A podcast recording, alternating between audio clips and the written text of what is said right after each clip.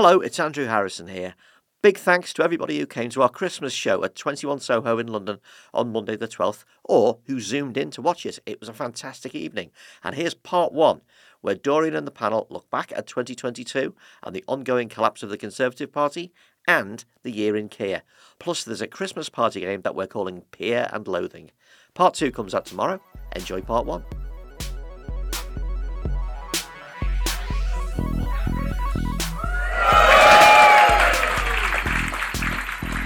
Um, so, hello, welcome everyone to 21 Soho, very lovely venue um, for a very oh god what now Christmas.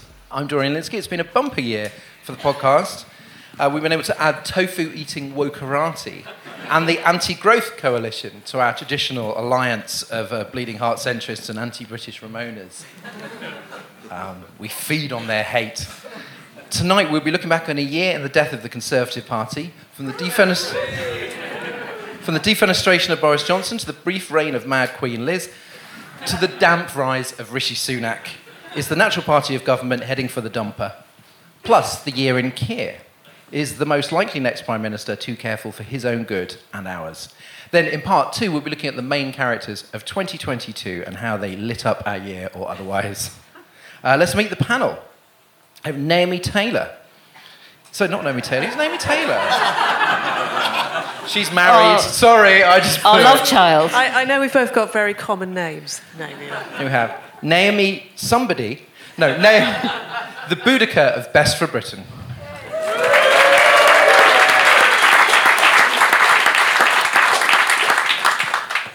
Are you feeling fair? I mean, obviously. I mean, your, the question is answered by your I mean, headwear. if, isn't if, if anyone was here last year, I was wearing a gold sequined jumpsuit. I nearly resurrected it this year, but then it was far too cold, so we got this instead. Sorry. That, that's my festive cheer for the year. And beside her in Santa Red is Roz Smith. Um, no, Roz Taylor, contributing editor at Podmasters, and next year the author of a book on the future of trust. Hi, Roz. Hello, Dorian. How trustworthy is this crowd? Do you have a, Oh. a, a, a trustometer?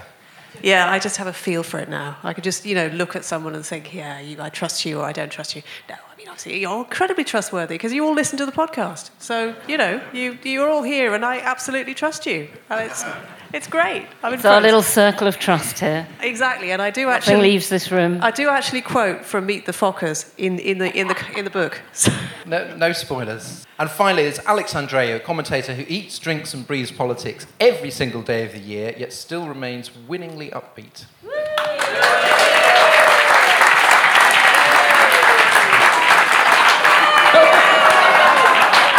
Thank you, thank you. Because Alex is, is always going. Your tip is in the jar. Alex is always going. Did you see? Uh, did you see so and so on Marr? And I was like, no, it's it was on it's on a Sunday. Well, Marr as was, you know, Kuenssberg. Um, but there he is, um, washing amphetamines and following politics 24 7.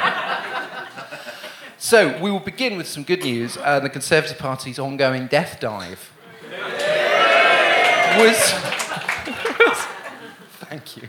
Um, was anybody here at the Christmas show three years ago in Leicester Square? Right, because the vibe then, politically, um, was not as good. and, and we really had to kind of laugh and cry through that one, didn't It's we? actually three years to Today, the today. yeah. day um, really? from the election, 12th of December. Yeah. That was pretty rough. So then we were thinking, oh, when will we ever be rid of the Tories and their impregnable 80 seat majority? And now, uh, not so much. Within 12 months, the party's gone through three prime ministers, five chancellors, three economic models, and seen off a monarch. After all that freewheeling experimentation, the latest poll on Britain elects puts Labour 27 points ahead. Um, again, thank you. Um, Naomi, now the question is whether this is a temporary crisis or, or a death spiral. Um, politics nerds always talk, point to Canada's Progressive Conservative Party in 1993, who just uh, completely imploded. According to one recent poll, only one in eight under 50s intends to vote Tory at the next election, which makes me officially a younger voter. Um, ha- Have they killed? I mean, when you're looking at numbers like that, have they killed off their own future, at least, you know, for the foreseeable future? I wish we could say that we were looking at the death rattle of the Conservative Party for good. I don't think we are. Um, we're going to come on to current polling in a bit, but uh, they're certainly very, very wounded at the moment, and I think it's a temporary uh, death, if that is such a thing. Um, you know, maybe, yeah, freezing. medical term? Uh, what, cryostasis or something, putting themselves into But some they can see the light. They can see the kind of white yeah, light. Yeah, yeah. you can still bring them back. Um, I think a really huge moment was the, obviously the, the Truss Kwarteng budget because at that moment it felt like um, a bit like the bleach moment for Trump. So the USA was putting up with all sorts of misinformation and sort of tolerating the bullshit coming out of his mouth until he told them to inject themselves with bleach. And that was a bit of a tipping point, and they suddenly realized, oh, no, I don't really want to do that. And if I don't believe you on that, maybe I shouldn't be believing you on the rest of it. And I think. Did they inject the economy with bleach? I think they sort of did, and I think Brexit is such a synonymously Tory project that at that moment, oh, well, if you're going to do this thing that's Right. going to cause my mortgage to go up by a thousand pounds a month, um, and you know oversee the worst inflation for 40 years, then maybe you were wrong about some of the other stuff as well. And since that point, we've seen the the Brexit polling around, you know, regretting the decision, thinking it was a bad thing to do, shoot up and sort of, sort of stay consistently up. In terms of the Canada uh, analogy, I've talked about this on the podcast before, so I won't bore the audience because they'll have heard me say it. But what happened in Canada was that you had this, uh, you know, right-wing guy who broke away, set up his own party, dragged everyone off to that party, and then managed to rejoin the the true Conservative Party again once it had had to shift in line with his politics. And of course, that was what Farage was emulating with UKIP and later Brexit Party. So I don't think the threat for the Conservatives at the moment necessarily comes from the Liberal Democrats in the home counties. I think it's, it's a real mistake for Liberals and Liberal Democrats to think that sort of sensible, moderate-ish Conservatives are Liberals. They're not. They are definitely Conservatives, and I think under a Sunak um, leadership, they may stick uh, rather than switch. Um, but I think that the, the big risk for them remains on that right flank. And if Farage comes back, I don't think Tice is the man, but I think if Farage comes back into Reform UK in any big way, that's where the threat lies. Tice is not the man. Not the man. Michelle Mone is, is currently on leave from her frantic legislative schedule in the House of Lords. Um, so parliamentary scrutiny has really taken a, a hit there. She's like the latest scandal magnet. Is it the feeling of one scandal after another, which some people might remember from uh, the 1990s, the real sign of a, of a doomed government? Because I wasn't surprised. I just thought, oh right, okay, yes, there's there's another one, and then there will be another one after that, and that sort of sense of decay.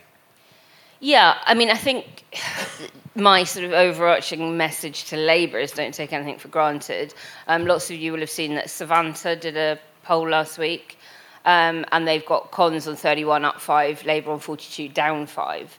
So that big Labour lead having narrowed in that one particular poll. They've, they've narrowed in quite a few, but that was the sort of the, the starkest one. But if that's Could we right, stick to the 27th, the earlier one that I mentioned, the, yeah, the really, the, sorry, the fun yeah, one? Yeah, so, so The Savanta one is weird, by the Yeah, way, it's prob- because it's the probably an data is from like 10 days ago. For, I don't know why they published it now, there's been three polls since that show movement the opposite way. It's So- okay, but I've got some data, which is always good. So just you know, bear with, bear with. Um, but if that Savanta one's right, then Sunak's been adding about a point a week since he uh, got the keys to number ten.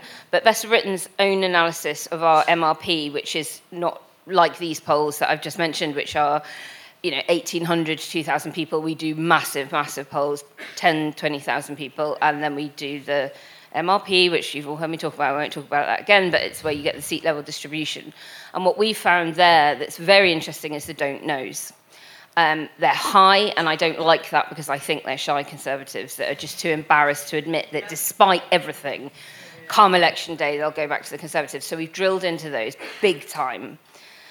Um, and we've really pushed them and said, but will you vote? And 88% of them say they will vote. Um, when we look at how they voted previously, when we look at their age profile, their um, educational attainment, all these kinds of indicators that give you a pretty good view of how they're going to vote, um, 75% of them map exactly onto the current Conservative voter profile of the people that will admit it. So when you then rerun the MRP and you, you, you've then got a much smaller Labour majority as things stand at the moment, a sort of 30 seat majority rather than a 100 seat majority. And that's at this point, mid, mid cycle.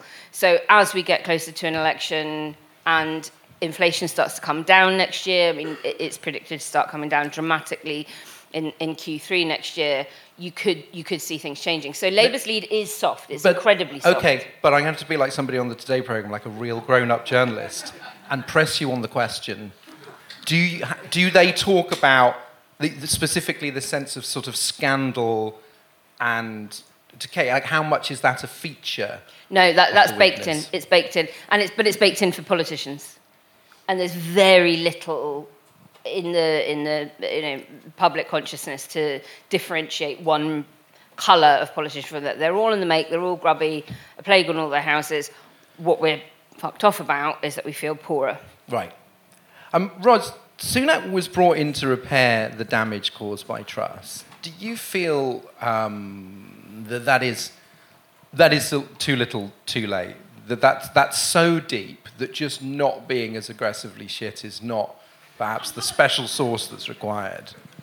Yeah, he hasn't actually blown us away, has he? I mean, I, it's hard to it's hard to think of something that's going to we're going to look back and think, yeah, that was when Sunak came to power and everything changed. Do you remember um, that, that line? That was the day Donald Trump became president. So we'll look and go, that was the day Rishi Sunak became prime Yeah. minister. I mean, I, I think it's sort of very, it's gradual dawning on the Conservative Party that it has monumentally screwed up the last 12 years. And I think that is only just beginning to dawn on it because it's been so preoccupied with survival, with implementing Brexit, with sorting out its spasms, that it hasn't really had time to reflect on the, on the, the sheer scale of the failure. And I think it's now beginning to dawn on, Yeah. on Tories, and that's why you're seeing quite a few MPs exit before they have to go to the polls and be and be kicked out. But you know, with Sunak, this is a government may have temporarily stopped doing stupid new things, as as Johnson did and as Truss did, um, but it hasn't stopped having to implement the stupid old things which it's already committed to. Um, and That- that is an that's still, they've got that in the bank. yeah, stupid and that's thing. an that's an exhausting job, and it's still dealing with all the consequences of those things. And but in their heart of hearts, they know they've made a colossal mistake. And unfortunately, the only ones who who are left in the party are the ones who went along with it.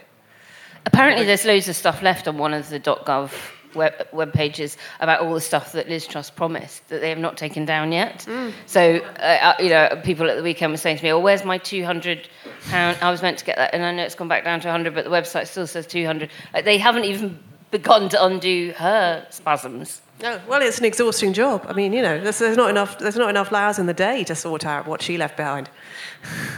I can say that, I mean, I think maybe following Liz Truss, um, following somebody that bad, is kind of, it's a great way for somebody mediocre to seem like better than they are. Always follow failure. Yeah. It's the best career advice you'll ever get. Apologies to the. Fo- Who was your predecessor? They, they were great. They were great. um, Alex, if they do lose in 2024, um, w- will the Cluedo killer be Kwasi Kwarteng in, in the Treasury with the tax cut?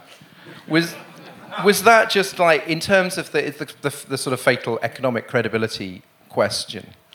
It didn't help, did it? It didn't. Didn't help. That's good. A, bet, a bet hedging answer. No, those Yeah. 49 days didn't help. Um, the, the problem for them, I mean, they'd been doing badly long before that, by the way. The last time Conservatives were, were ahead on any voting intention poll was a year ago. On any poll. Right, so like a little Um, after Owen Paterson. Yeah. Yeah. So, um, and the lead for Labour has been in double digits since June. So it's been it's been quite a steady decline with then a very big dip because of Truss Kwarteng. And the, the reason Truss Kwarteng hel- uh, really hurt them is because it, it sort of ripped away that last fig leaf, which was we might be nasty, but we're quite good with money. and once that fig leaf was off, Yeah. you know, Like the mafia. they can't keep saying, well, the economy may not be a shower, but it's a grower, because we can all see it's neither. And, and I think that's what's also revitalized the Brexit um, debate, actually, because people can now see that, you know, it's hurt the economy. And, and there's very few other excuses now around Yeah. in comparison to other European countries um, that would explain why we're, you know, four to ten points behind any doppelganger analysis. So, yeah, so it's, it's, a, it's a tough one for them. I just wanted to know, because now we've actually got people in the room, has anybody in their workplace ever had a new boss that came in and then blew everything up and then was out within 50 days? I just want to see how common this is. At least one hand up, Wow. two hands up. Yes, seagull management, someone said, which is a very fun term.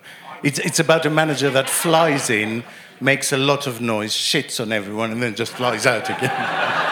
I thought it was the name of a hedge fund. no, no. Okay, so there was one, was it just the one? I think it was two. Wow. I mean, I obviously, I, I wish we had time for these stories, because now I want to know. Well, the vast majority of people who have had a manager like that, only they stay. Yeah. um, Ros, there was an incredible story in the FT uh, looking inside the fall of Truss. Um, and one of the things that people like uh, Mark Littlewood, Director General of the IEA, was that Trussism wasn't wrong. It just hadn't been done properly, even though at the time they seemed to think that it was being done properly and were very excited. Uh, can these people ever be ever be wrong, or are they just like no, just just do it again, but do it right? Yeah, the, the metaphor he was using, wasn't it, was the pizza chef. And Liz Truss was a pizza chef who was just, um, just not up to making the, the right pizza with the ingredients that she had to hand. And, you know, the recipe is right with a pizza, it just needs a better chef. So yeah, we, we, we await that person. But yeah, no, it's particularly interesting with Littlewood, actually, because um, I think it's especially hard for Littlewood to admit he's wrong, because Littlewood has already had a bit of a conversion in the course of his career. In his early career, he was all about civil liberties. He was, I think, uh, might be policy director, but he was something in liberty. He was also behi- uh, uh, behind a No to ID campaign uh, against ID cards. He was very, you know, civil libertarian and not, not particularly right wing. He was also director of comms for the Liberal Democrats under Charles Kennedy. exactly. Well, so- didn't, didn't, wasn't Dominic Raab at one point with Liberty and Liz Truss at one point Lib Dem? Are we, are we Yeah. looking, are these danger signs, is what I'm Well, saying? yeah. I'll get my coat. Yeah, I mean, there's a lot of similarities between Littlewood and Truss in the terms of the, I won't say intellectual journey, but the journey that they've, they've made over the past 30 years has been quite startling. And that, you know, that means that he's already changed. He's already changed the beliefs that he had in his 20s quite massively. And you can't just change those again. I mean, that just, you know, you lose all credibility if you've already turned sharply to the right and then you say, oh, right, okay. I was wrong about that, as it turns out. Very few people can actually get away with that. Even Boris Johnson, I don't think, could get away with that. And certainly, if Boris Johnson couldn't, then God knows Mark Littlewood can't. Has, has anyone here abandoned all their beliefs in their 30s and, and embraced a, a toxic economic project? That's good. I think we do need to give an honourable mention to Ahir Shah, one of our fellow um, podcasters, because when we were chatting about the pizza issue on our WhatsApp group, he said, what did he say? He said something like, oh, oh, they, ma- They but they, did, toppled like dominoes. Yeah. they made the economy. yeah, they made the economy topple like domino. Um, so, Ros, is Singapore on Thames hyper neoliberalism dead for now, if not in Mark Littlewood's excitable brain? No, I mean, they're like the Jesuits. They always come back in another form. No, sorry, apologies to any Jesuits out there. I have a good, I, I do have a good friend who's, Walk out. I do, I do have a good friend who almost became a Jesuit monk, but he didn't, thank God. But, you know, anyway. So, um, but um, no, it isn't dead. And I'm surprised by how people think that Sunak is more left wing than he actually is. I mean, we should, we should remember that in two years' time, he and Jeremy Hunt, should they still be in power, are planning to implement a ton of tax cuts once they've won the next election. You know, tax cuts, tax cuts. On, and Now you sound like see- Liz Truss. looking, looking around this country and, you know, thinking about the state it's in and whether this country can actually take more tax cuts is, is very hard to imagine, and yet that is very much their agenda. They have not rowed back from that. And when people say, oh, you know, Truss was a, here in Singapore on Thames, these, these two, Hunt and Sunak, are also in that place. That's where they come from. That's what they believe in. They are doing what it is necessary to do right now to have a hope of staying in power and trying to keep the country the country's lid on, if you like, when you know it's it's about to burst off. But but it's only pragmatics that is taking in that direction. It's nothing else. Alex, Nigel Farage is wanging on about his 17th comeback. Um, do you think do you think there's anything in that? Obviously, if, if there is anyone splitting the vote on the right, that's very bad news um, for the Tories. So we would we would cheer him on, presumably. Um, but or is he just going to be busy? I don't know what he does. Is he still don't- selling I don't gold? See it. You know, I don't see it. Um, I think there are several reasons. I think, first of all, it's actually quite a crowded space now with people jostling, and I don't know that they'd let him back in. And he'd had, without the Brexit thing, he'd have difficulty raising money. So that's just a practical But they've got the immigration difficulty. thing. It's the immigration thing. Um, just wait for Hunt to announce a whole new ream of visas for different second reason is he Brexit has shot his goose in a really peculiar way because there's no more European elections. That's the vehicle he always used, that Yeah, yeah. proportional representation to show, look, I've got muscle, you need to do what I'm saying. He now doesn't have that. He, you know, he has nothing to which he can just push a national list of candidates and a little bit of budget and a little bit of media coverage. Where are his local candidates? He's just like a YouTuber basically now. I mean, it's, I, he just doesn't have that big vehicle, which was the European election for him, which I think is really quite ironic, actually. And the third thing, I think he looks knackered. Yeah, but that's, ju- that's just his face. There's that's no, not fair. No, no, no. It's more than that. He looks to me like he's kind of, you know, he's one of those crazy old geezers that just does the same routine they've done before out of habit rather than Yeah. with any real purpose. Well- I don't see it. Boris Johnson blew his comeback chances after Truss resigned in very. I don't know what that was. Was that like two, three days or something? That's so I was on holiday and it just it was like over by the time I got I got back. Do you think he has the appetite for more, or given how vulnerable his Uxbridge and South Ruislip seat is, that he'd be looking at, you know, just getting out because he loves like. Is basically does he like money more or power more? I think this is a really easy one to sort out. So, Boris Johnson has promised that he's run again. So, on that basis, we can exclude that happening. Fair enough. Um, on past, just on past form. Now, lots of Tory MPs are exploring new opportunities outside Westminster. are, are there any you'll especially miss, or any that you will be merrily driving to the job centre? You know, I'm very interested in the continuing degradation of Matt Hancock. I, I saw. I think in 10 years he'll become a sort of political Gemma Collins, just cutting ribbons at New Iceland opening or. I, I do not take seriously his plan to, as he said in his letter, uh, to bring politics to the people and be part of the revitalisation of modern conservatism outside Westminster. Yes, I think he will do that by doing panto by 2025. so, so that's what I'm interested in. I'm glad to see Crispin Blunt go. He's a pompous ass.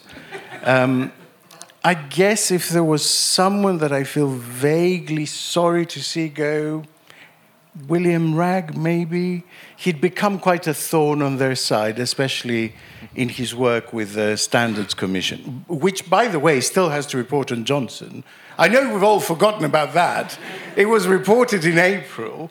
They asked for evidence in June, and they just got it. The government just handed over the, the evidence that the committee had asked for in June. And, and some of the witnesses are now too busy until the new year. Yeah, and they'll start hearing oral evidence, and then maybe. So, who knows whether that uh, will happen. But William Wragg, certainly, having announced he's not going to stand again, hmm, that might be quite interesting.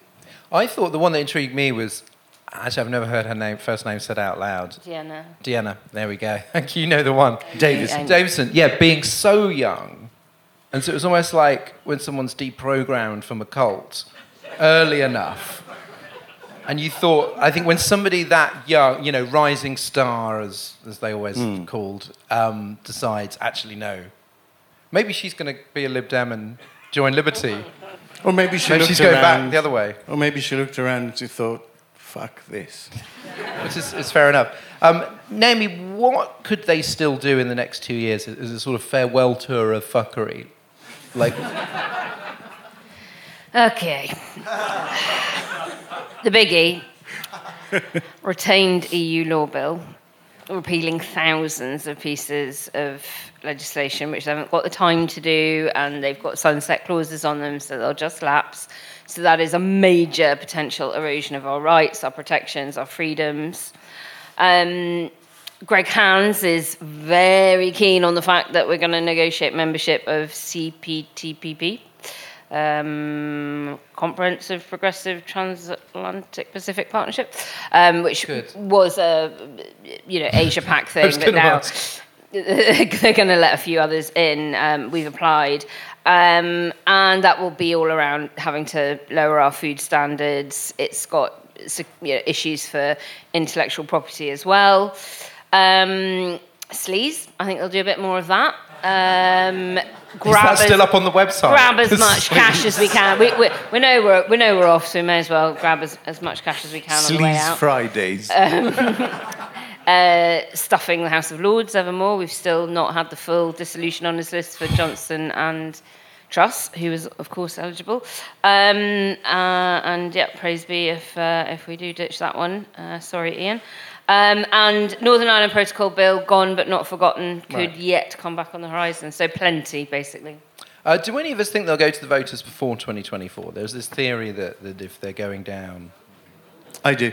Well, just because they've like had enough, or they want to sort of reduce the damage, or be- Because humility. it ain't going to be humility. but the timing of the election is literally the one massive advantage that the incumbent prime minister has. If you let it go all the way to the end, you basically lose that advantage. Um, and that would be a very, very silly thing to do. So, They went My- all the way to the end in '92. yeah, feeling in my waters is inflation will head downwards a little bit if there is some sort of settlement in Ukraine in s- next spring, hmm. which I think is also quite likely. I think Sunak could go to the country in the summer with the pitch along the lines. I'm beginning to turn things around. Don't jeopardize it now by getting people in who are an unknown quantity. I think- and I, think, that will be quite. I think you might be right. pitch, The reason why I don't think it'll work is that what really sticks with me, and I know a lot of people are, are are concerned that it's going to be Sunak will be Major 92, where he just sort of bores his way to victory. But to me, it feels more like 97 when the economy was on the up. That, that it was not, that the Tories, the government was not at its lowest ebb, and yet it was dead.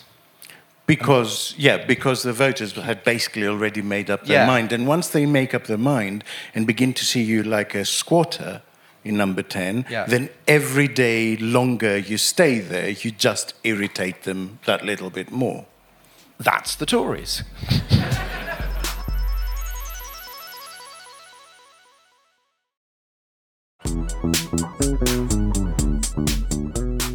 Um, before we look at the year in Keir, uh, it's Christmas. We're going to have a, a party game.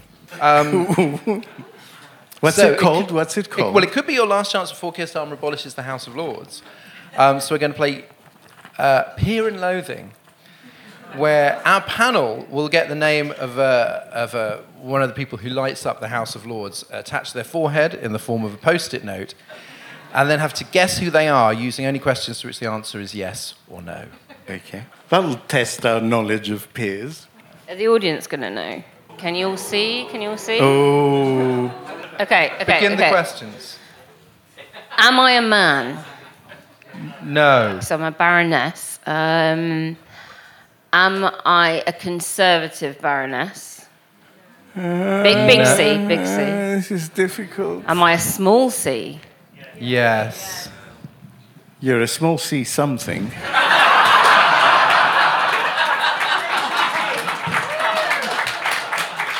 I didn't say that. Cut that out from the edit. And I'm, okay, so small c, so I'm not, so I could be a Labour peer. Do I sit as an independent? Yes, I think you do. Have I been on Politics Live with this person in the last month? Oh, God, so many times. Am I Northern Irish? No, although there is a connection. Am I Claire Fox? You are.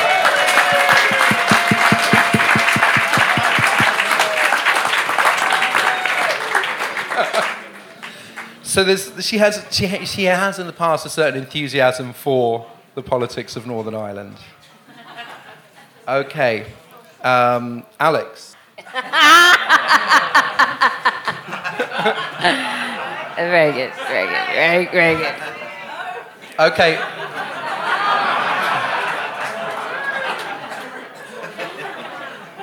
Right. Alex, Yes. Begin. Right. Okay. Am I? Am I? Did I come into the Lords from a political position? No. Oh. Am I a man or a woman? No, you can't ask that. It's yes or no. Yes or no? Okay. I mean, all right. yes. You are both. You are a man. You, are. De- Who was that? Am I a man? Yes. Okay. Did I? Uh, um, did I come in from a business type environment? Kind of. Okay. Okay. So that doesn't help, sort of. It's a, it's a dirty business, but it's a business. It's a business. A show business, is it? No, it can't be. um, am I Evgeny Lebedev?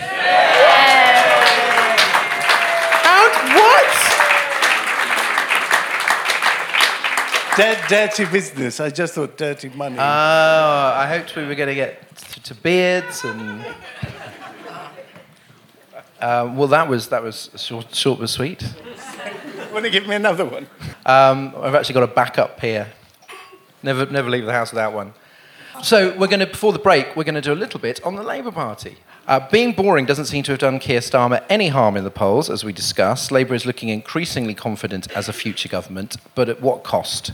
Uh, Ros, naysayers um, will say that this turnaround is all to do with Tory failure rather than uh, Starmer's own efforts. What do you think? That's rubbish, I think. I, I, I, yes, I mean, uh, there are plenty of people who have a vested interest in saying that. Uh, and they do say it very loudly. I think what Starmer has done is to, and it is remarkable given that he hasn't been leader for, certainly he hasn't been leader in normal times for any time at all, but he's only been leader for what, you know, just over two and a half years. And a lot of that time was spent in COVID. And obviously, in COVID, he was limited into what he could do, what he chose to do as opposition leader. So he hasn't had much chance to show who he is. But what he has actually done is managed to prevent the Labour Party from splitting, which it has come very close to doing at various points in the last few years, and yet pretty much completely marginalised the left of the party. And the, uh, the unelectable left, as I would see it, and many people would disagree, but he has effectively put those people aside. And what he has changed the party from is something that people, yeah, might quite, I think a lot of people wanted to vote Labour in 2019, three years ago today, but they actually felt, no, I can't because of Jeremy Corbyn. He's the one who's stopping me. I don't mind their policies. I, you know, there's, a, but but that's what's stopping me, and what he's done is made them electable, electable again. And in the circumstances, that is that is still a big win. Well, because Tony Blair, remember him? Yes. Um, after the Hartlepool defeat, said um, the Labour Party won't revive simply by a change of leader. It needs total deconstruction and reconstruction, which he does love that. Um, but do you think that in a more subtle way, therefore, the party has been reconstructed? Like, I mean, is, is it sim- is it is it cosmetic or? I mean, Tony Blair isn't here, so we can't ask him what he thinks. No, I mean but- the party isn't, was not gutted by Corbyn in it, of its you know of its more centrist tendencies in the same way that Boris Johnson basically gutted the Conservative Party of anybody reasonable. So it was an easier job. It didn't require, in my, you know, and I hear I'm disagreeing with Tony Blair, um, didn't require that kind of evisceration in order to turn it around. But what he's managed to do is he's, he's, and you know, power bequeaths power. And when once you have a feeling that this party could succeed, that gives people a reason Yeah. to coalesce around it and to stop making trouble. And that's why the Conservatives, of course, are still in trouble now because you've got people like Priti Patel popping up with, you know, some new mini think tank she's involved with, uh, complaining that Rishi Sunak isn't going to win the next election. Um, you know, go figure. Anyway, but that, that, that he's um, he's basically He's not explained what he was doing fully at any point. He's not apologised. He's just d- done it. You know, don't apologize, never apologise, never explain. Just go through, remove your enemies systematically. Once they make an error, make sure they're not threatening you anymore. And that is what he has done. Um, Naomi, it's, it's often said that there's basically two parts of the job. One is make Labour electable again. And again, I'm, I haven't gone back and listened to the December 2019 show because I'm, I'm not a masochist. Um, I don't know what predictions we were making, but I definitely remember the consensus was that 2024 was probably out of reach. And if you work really, really hard, it could be 2029. But oh, but then there's Scotland. Like it was very, very kind of bleak. Uh, and there was there was definitely a sense, I think, in a lot of the punditry that there was just no hope for the you know for the next few years. Now there is. So you obviously job done on that side. The next part of it is actually showing what Labour would do. Um, now on Brexit, I hate to bring it up. Um, his insistence there's no case to rejoin the EU does not delight all of us. How seriously should we take this as an indicator of what he would actually do? Or is it exactly what it seems, which is burying it as an election issue, don't talk about it because everybody gets upset, and, and actually we shouldn't read anything into it? Well, if that's the case, it's fundamentally dishonest. And we've got a big, you know, problem on our hands because But it's not we don't we don't need to erode public confidence. But it's not dishonest if he, because he always says now. He goes, there's no case right now. Do you know what I mean? He phrases it in a way that it's not. Some of it was Really what? Never, pretty ever, ever? I mean, eh, re- I think one, one of the things was there, there is no uh, rejoining the single market wouldn't boost economic growth was one of the more stupid things that came out of his mouth in the last couple of weeks. I think he thinks that the progressives are in the bag.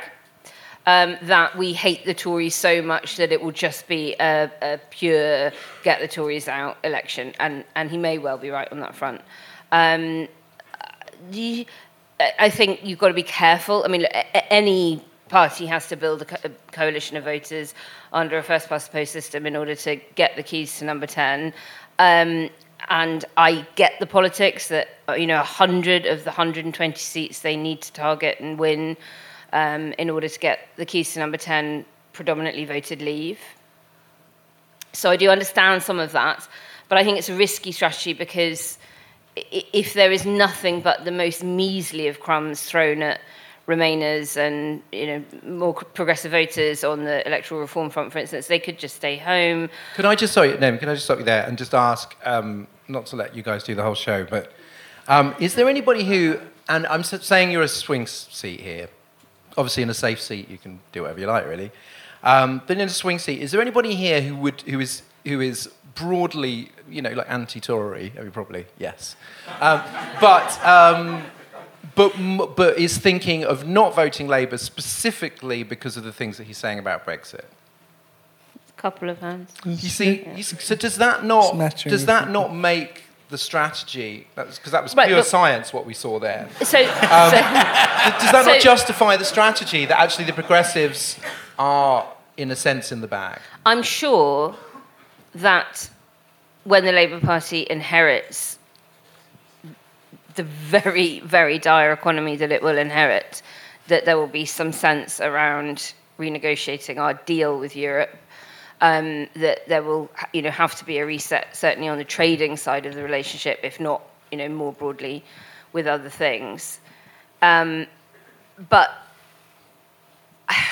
I, look, it, it's going to depend on a seat by seat basis. It's going to depend on what the other progressive parties do. And I think, you know, they're, they're still, as things stand at the moment, on track to win a majority. I don't think it's going to be a landslide as things stand at the moment. Um, I think that, that would have been the case if we'd gone to the polls in the end of the summer or early autumn. So, yes, but I think I think things are changing, and I'm sensing far far more frustration with traditional Green and Liberal Democrat voters and soft Labour voters who live in seats where there's sort of no point in voting for those parties, who have always voted tactically, who are now beginning to say, with this we cannot put up for much longer. This is not okay.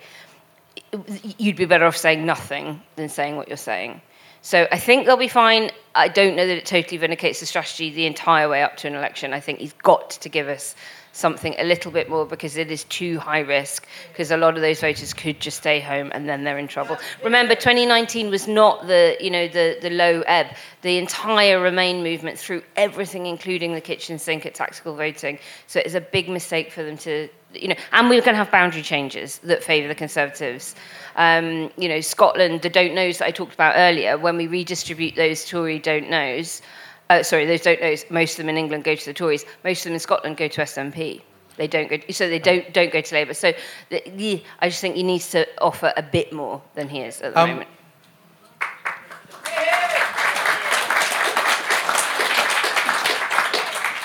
Alex, one of his, his tricks is saying that you know his uh, things have changed, so his policy has changed. I mean, this was the kind of when people go, "Well, you really opposed Brexit, and now you don't." And he was going, "Well, then Brexit happened," and people talk about the, the leadership pledges, and uh, you know, in a somewhat slippery manner, he does just go, "Well, that was then," and but then COVID happened. Like he's, it's always just like there's always an excuse. Do you think that inheriting a kind of Brexit poisoned economy would be enough of an excuse for him to go? Well, at the time, you know, December 2022, No, of course, I of was course saying not. this. Of course not. You don't? No. Um, because, as Naomi said, there's a fundamentally honest position about it and one that's not. And as Alex, I agree, I agree completely with everything that Naomi said and would love to hear him say exactly those things. But if I were advising Starmer on electoral policy, would I tell him to tell those things? I wouldn't. Um, it, it's, it would just revive it as an issue, and it would be very, very damaging and futile, if I, if I may say, because as it falls to me as the non-European, non-British person on the panel, to say again that having a closer relationship with the EU is not up to the UK right, Right. now. The EU doesn't trust us.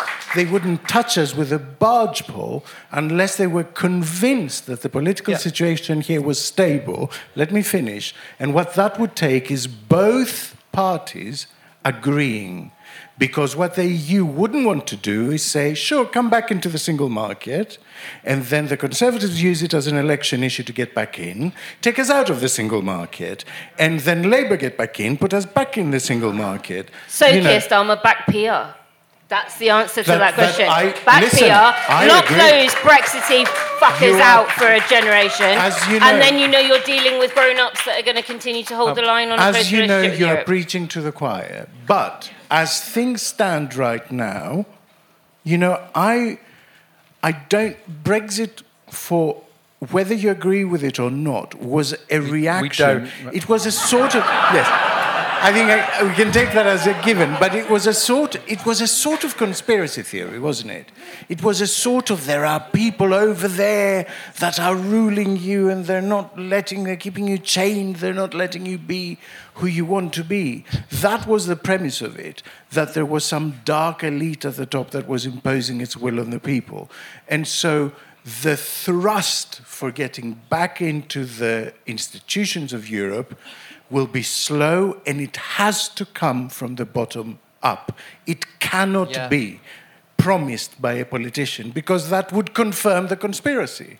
All the people that still believe in Brexit would go, knew it. They're taking us back in, aren't they?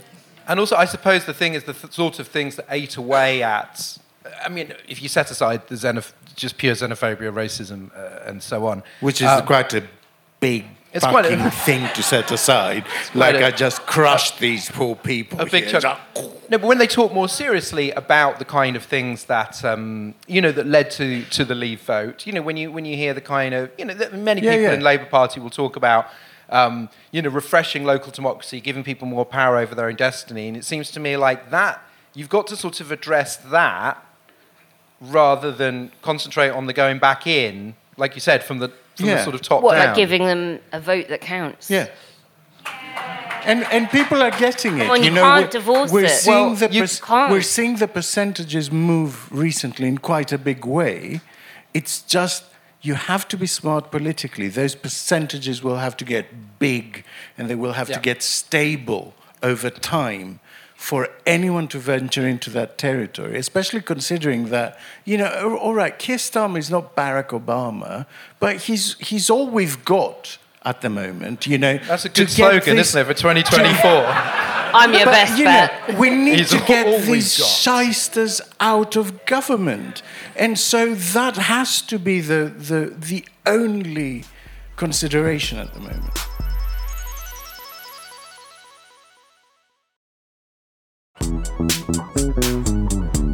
Ros, I do want to talk about what an aspect of Starmer's Labour that people maybe should be talking about, but, but maybe aren't. Because I think, I don't know, I've certainly got a little bit tired of the kind of, well, he never, there's no policies. And, just, and I, you know, we keep, I keep seeing some. Um, and I keep seeing some very interesting people, I think, uh, on the front bench, some interesting sort of thinkers. So, what is the, what is the thing that maybe when your uh, angry uh, Corbyn mourning friend says there's nothing there, what would you say was there? Pick one. Yeah, I mean, this is a difficult one to answer, as you say, because Starmer's whole shtick is to hold back until he needs to put policies forward at the next election and not to be attacked on them before that. But I think if anyone, is there anyone out here who's actually read Gordon Brown's whole report? Apart from me. That's what you. That's what No, we get paid for. Yeah, that's what we get paid for. Yeah. I ain't get paid for that shit. Alex, you disappoint me. You disappoint me. I read the know what? executive summary Yeah, that's that's what they all do. But for you know, executives. On his business class flights around the world. It's a very, very ambitious document. It's really good. There's a lot of great stuff in there. I know it's not policy yet, so we can't talk about it as if it's policy. Um, and, you know, a lot of it will probably get thrown out. But there's a lot of great stuff. You know, no more second jobs for MPs, for example, unless they're doctors and need to give up their professional qualification or something. Yeah, yeah. That's a massive thing. No more doing these deals and raking in cash and not doing the job, the massive job that you are paid to do as an MP. It's a huge thing. And there are things in there that I disagree with, like, you know, he's come up with the idea that we ought to enshrine social rights in legislation. And I could go on about this for a long time, and I won't. But I think the story of the last 10, 15 years has been the failure, unfortunately, of rights as a, as a, as a discourse, as an idea that, in, that helps, infuses, animates ordinary people. So I think, sadly, that is not, not one. Right, happy to debate with that, any, you with that any time, uh, if those people who are hissing. But um, uh, it's um, there's some great stuff there, and the whole idea of getting rid of the Lords is radical. You know, you might have heard Lord Mandelson getting really annoyed about it, Yeah. and And I'm not surprised because the, the Lord suits the people in it extremely well. It's a guaranteed stipend every time you turn up. It's a lovely club in central London where you can hang out with similar minded people. Uh, it's free parking. It's a lovely status. You get a It's, fant- my dad, God rest his soul, who died last year, was a peer, and he said, "Darling, it's the best daycare centre for the elderly in London." Yeah. And yeah, exactly. And getting rid of it in its current form is a fanta- would be a fantastic thing because it speaks of so much that is wrong with Britain right now and so much that we put up with because it's always been claimed it can never be changed. And yet somehow we can push through a massive thing like Brexit. And, you know, that's possible. But getting rid of the Lords isn't, which I don't understand at all. I, I feel like with the Lords and also taking away charitable status and private schools, is that these are institutions that will never act unless they're forced to. And it's Yeah. always Yeah. like, oh, give them another chance. And it's like, Yeah. let them do that, let them do that. And it's like, well, well you know, if, if decade after decade, hmm. they, they, don't, privilege. they don't want to do it unless they're forced to. Like, maybe that's not a good situation. And the hmm. idea that we could actually change that Yeah, I mean the laws as well. It's massively London and South East. It's all about people in the London South East, and I'm probably a lot of us here tonight are that. But that's wrong that it Lovely should be part like of the country. that. Yeah, but it's wrong that it should be like that. You know, it should be people from all over the country, and it doesn't have any legitimacy. Frankly, anyone who accepts a peerage, your late father. Oh, uh, oh he, he there to abolish it. He's Yeah. like, I'm hanging around to vote for one thing. And I can't understand how anyone could possibly accept a peerage at the moment, given that the what the institution has become. It's shameful. Just uh, as a reminder, Ian Dunt is wholly in favour of a wholly appointed House of Lords. Don't let him forget that. Lord Dunt of How, House. how to be a liberal. Has huh? anybody here been offered a peerage? no, very, nobody's got uh, a vested interest in this.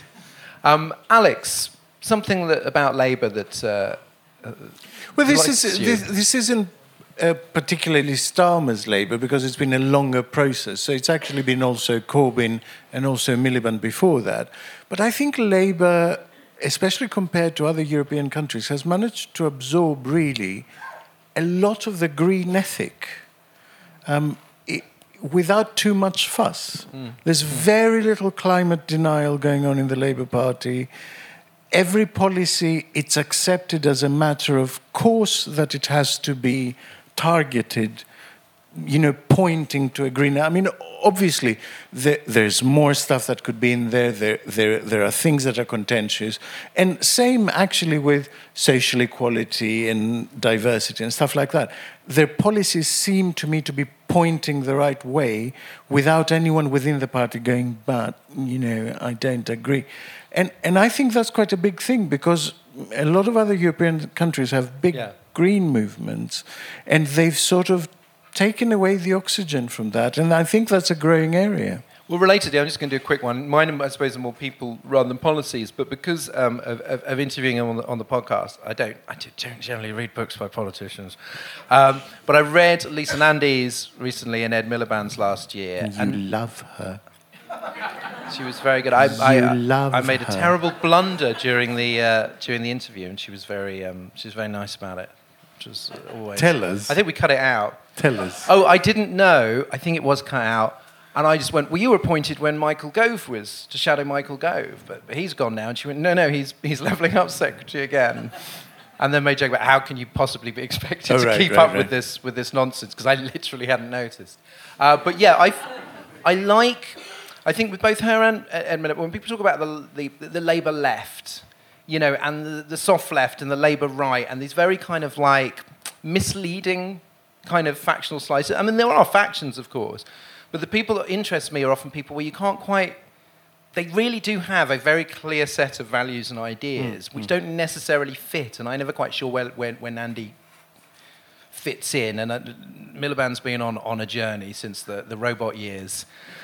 And, um, and what I feel is really important for any government is, uh, government in waiting, is some kind of like intellectual substance, some kind of idea about what's sort of wrong with the country and how you would change it. And that is obviously something that the, the Tories lack, unless you may be being very generous, you could say Gove, but you know, the Tories generally lack. Um, and it was something that sometimes it seems that there are maybe other sort of some Labour front benches where you don't really know what they want except to be uh, ministers.